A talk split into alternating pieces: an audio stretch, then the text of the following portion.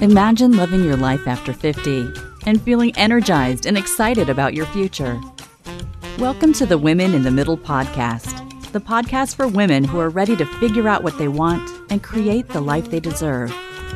Here's your host and master certified life coach, Suzy Rosenstein.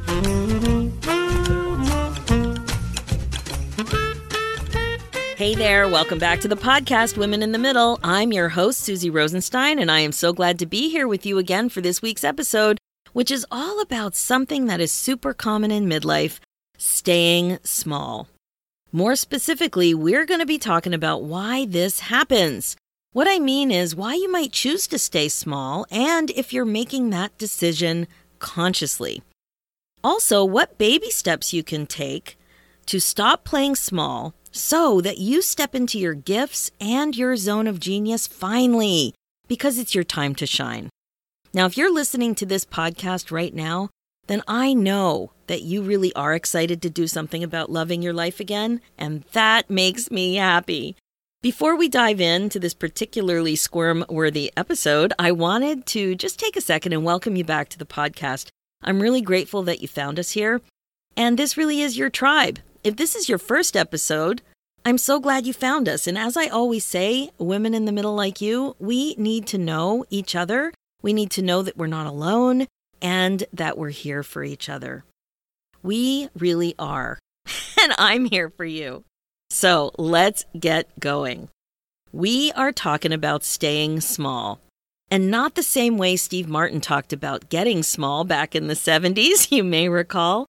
Oh my God, I used to listen to those albums, those comedy albums. Uh, just so much fun in my bedroom listening to comedy albums. Cheech and Chong, Steve Martin. Oh my God. Let me know if you guys remember that Getting Small album. It's so funny. All right, now, and look it up on YouTube if you don't remember it.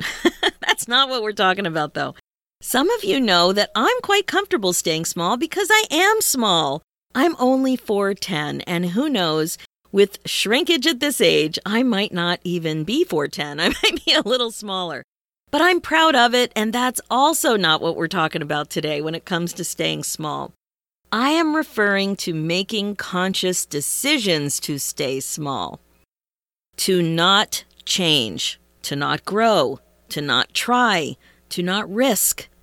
Really, what this often means is to act out of fear or not act, that is, to make decisions that keep you where you are, status quo. Basically, to play small. That's probably a better way to look at it, to play small. That's what I'm talking about. So let me explain a little bit more. The example of this that pops into my mind right away is to simply not ask questions of others or of yourself. So here's what I mean Imagine yourself in a group working on a project. It could be work or volunteer. The idea is that you're in a group, you're part of it, you're listening, you're engaged, but all at a superficial level. You're not diving in deep. You're not asking the questions that pop into your mind. Now, notice what I said. You have the questions, but you don't ask them. And that is a choice. Another thing you might relate to is not volunteering or stepping up to lead. Maybe at work, maybe on a committee, maybe on a team, maybe with some unpaid volunteer work, whatever it is, you hover on the surface, watching, thinking, and not leading. Again, at work or in other parts of your life, you might even have an amazing idea because you're amazing, of course.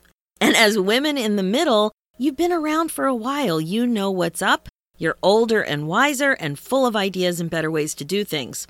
But when you're playing small, you hesitate. You don't put it out there. You're not connecting with yourself and your chance to grow a bit. You sit on it. You ruminate. You let the ideas spin around in there. But you don't take a deep breath and put it out there. What do these examples have in common? A thought that stops you, a thought that creates a feeling, a feeling that drives an action or an inaction, and the result, you stay small. So the question is, why? We ask that a lot in the podcast. Why? What is the thought that pops in at moments like these? Typically, it's something that creates fear or resistance. Now, of course, sometimes you're just too busy uh, with way too many things on your plate, and we've taken a look at the concept of feeling too busy in another episode. But sometimes it's something else. Can you relate to what I'm saying? For many of us, it's fear of being rejected or fear of failing. Big topics, but not that complicated. Now, why is this? Well, your brain has something to do with it. Your brain thinks so many things are scary. New things, for sure. They're very scary. and putting yourself out there can be one of those scary things. Evolving and growing can really shine a flashlight on some of those scary emotions, but allowing the fear can be so courageous. Such a growth opportunity. Can you imagine allowing fear and doing the scary thing anyway, even though it's scary? Now, you may not have put yourself in that kind of a situation in decades. Like the thing that pops into my mind, actually, it popped in just now, was dance recital. Do you remember a dance recital when you were a kid? You would be really nervous, but you would do it anyway. Or having a solo in a concert that happened to me, and you would do it anyway. And I find that as we get older, we don't allow ourselves to feel the fear and do it anyway. We bail in advance so we don't have to deal with it, right? So let me ask you again can you imagine allowing the fear and doing the scary thing anyway? I love this idea. Fear is just a feeling, right? Think about it. Can you imagine just being okay with fear being there? Now, I'm not suggesting that you do a happy dance or anything, but just don't resist it. You can do the scary thing even though you feel fear. It's an option, right? The other thing that's interesting to do is to ask yourself more questions about what you're afraid of. Why are you thinking those thoughts that are creating that emotion? If it's the unknown, what about it is scary? If it's fear of failure, so what if you fail? What are you making failing mean? If it's fear of rejection, go a little bit deeper. Why do you think that? What would the worst case scenario actually look like? Is it the same as what you imagine it to be? When we spin, these nebulous thoughts and feelings just get bigger and bigger, but not necessarily based on any more reality. We're so good at introducing a touch of drama into our lives, and all of that drama really slows us down and distracts us. It's a bit weird. Fear is often about the unknown, and the solution is to have some courage, but that means growing, and growing means moving in to the unknown. The only difference is how you handle your emotions, really. You can resist or you can ignore, but then look at your outcome. Nothing changes and you stay small. Or you can allow your fear and do it anyway. And then, my friends, you never know what might happen, but you won't be the same. And it won't be the same. Your contribution will have an effect. Technically, it's not really growing if you already know how you're evolving, right? You gotta go where you don't know where you're gonna go. A little bit, anyway. one of the best strategies for allowing fear is a simple one. You've heard me talk about it before in the podcast. It's simply to be curious with yourself, to be fascinated.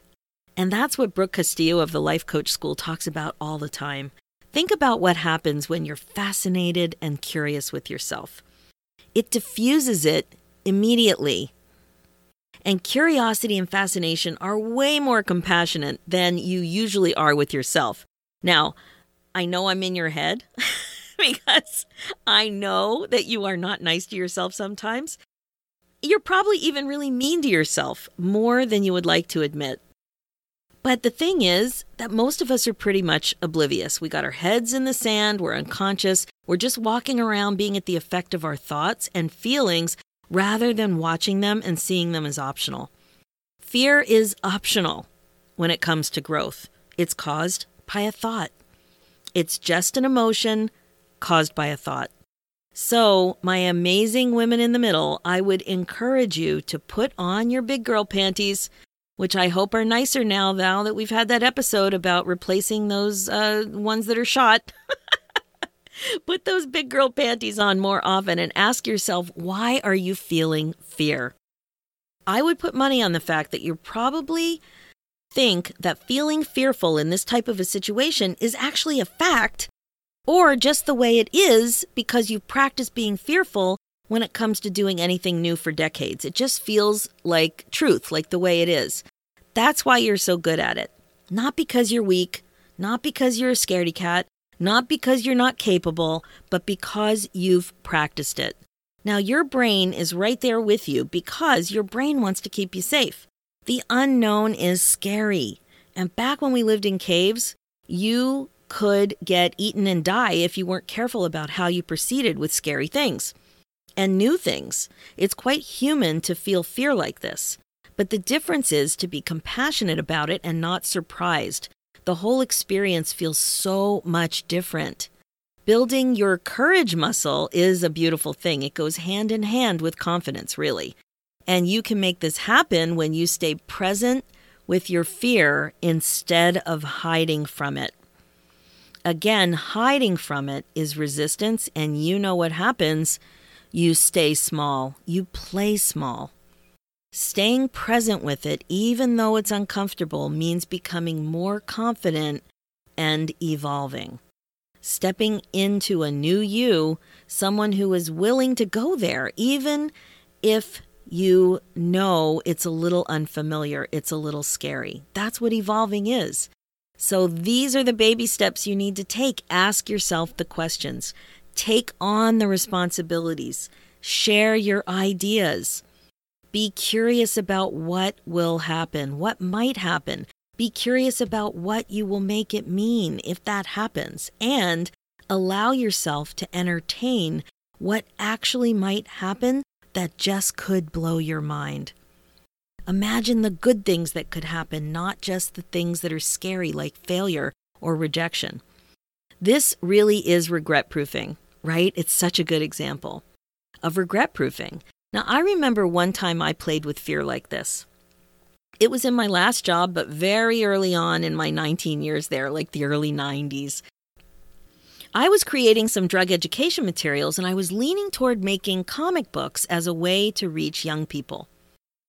I started investigating the process, talking to some illustrators, talking to, to some content experts, and then at some point a thought popped into my mind that maybe I could be making a children's book instead of a comic book. Uh, maybe that would actually be better. Now, this had never been done at my large hospital. No children's books, no fiction, actually. It was a research based institution, and nothing like that was ever done. Um, in fact, that uh, change, that slight change, would also have meant a different target audience because a comic book is targeted at readers like older than people um, than who would be interested in a children's book. Uh, younger kids, and they may or may not be reading it themselves. They might have it read to them. So, what was I going to do with this idea? I got really excited about it, and the more I thought about it and the more I researched, I thought it was a better approach. I continued mulling it around, I continued investigating options and looking at what it would cost. And I realized that I could totally manage it with the right support.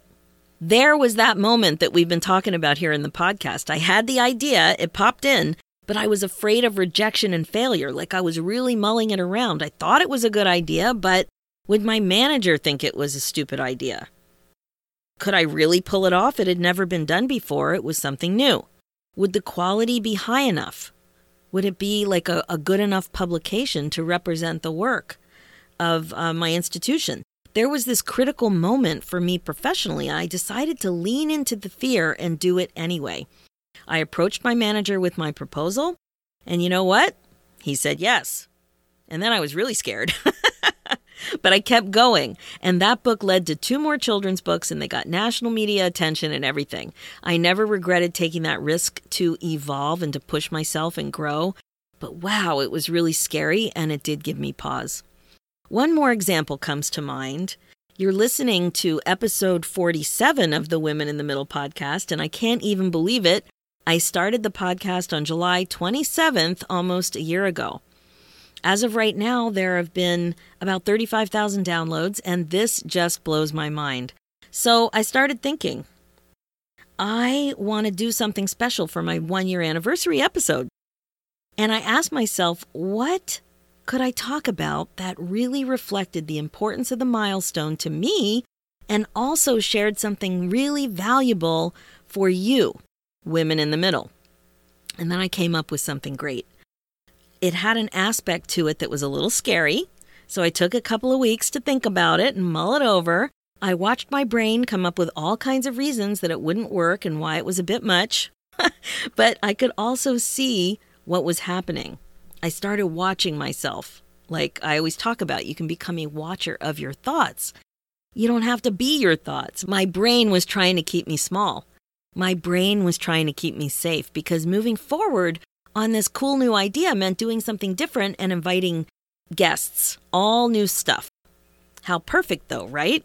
My personal experience is exactly what we're talking about right now, so I did it. I pitched my new idea to a very special guest, a guest that could really put an amazing spin on the topic I came up with.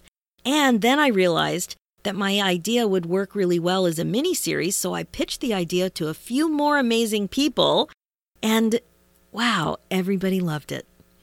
So, I'm happy to say that I recorded that special anniversary episode this week, and I am so excited.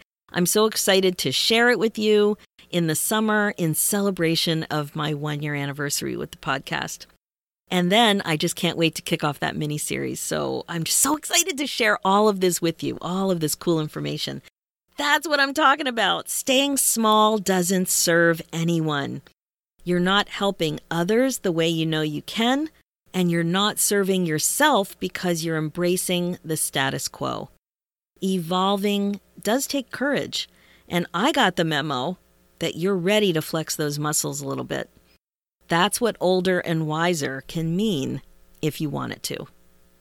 That's it for this episode. What we're really doing on Women in the Middle podcast is helping amazing women like you get excited about their lives again. As you know, this whole aging thing can be a lot to get your head around. If you haven't done so yet, head over to www.suzyrosenstein.com forward slash midlife funk to grab your copy of my free ebook, 10 Surprisingly Simple Ways to Bust Out of Your Midlife Funk. I also want to remind you that if you like what you've heard, just head over to the Women in the Middle podcast on iTunes and leave me a review. This is such a great way to help other women know that there's such good stuff going on in here in this podcast. Also, check out the show notes with more information and links at suzyrosenstein.com. Let's do this, ladies, one scary growth opportunity at a time. Thanks so much for listening.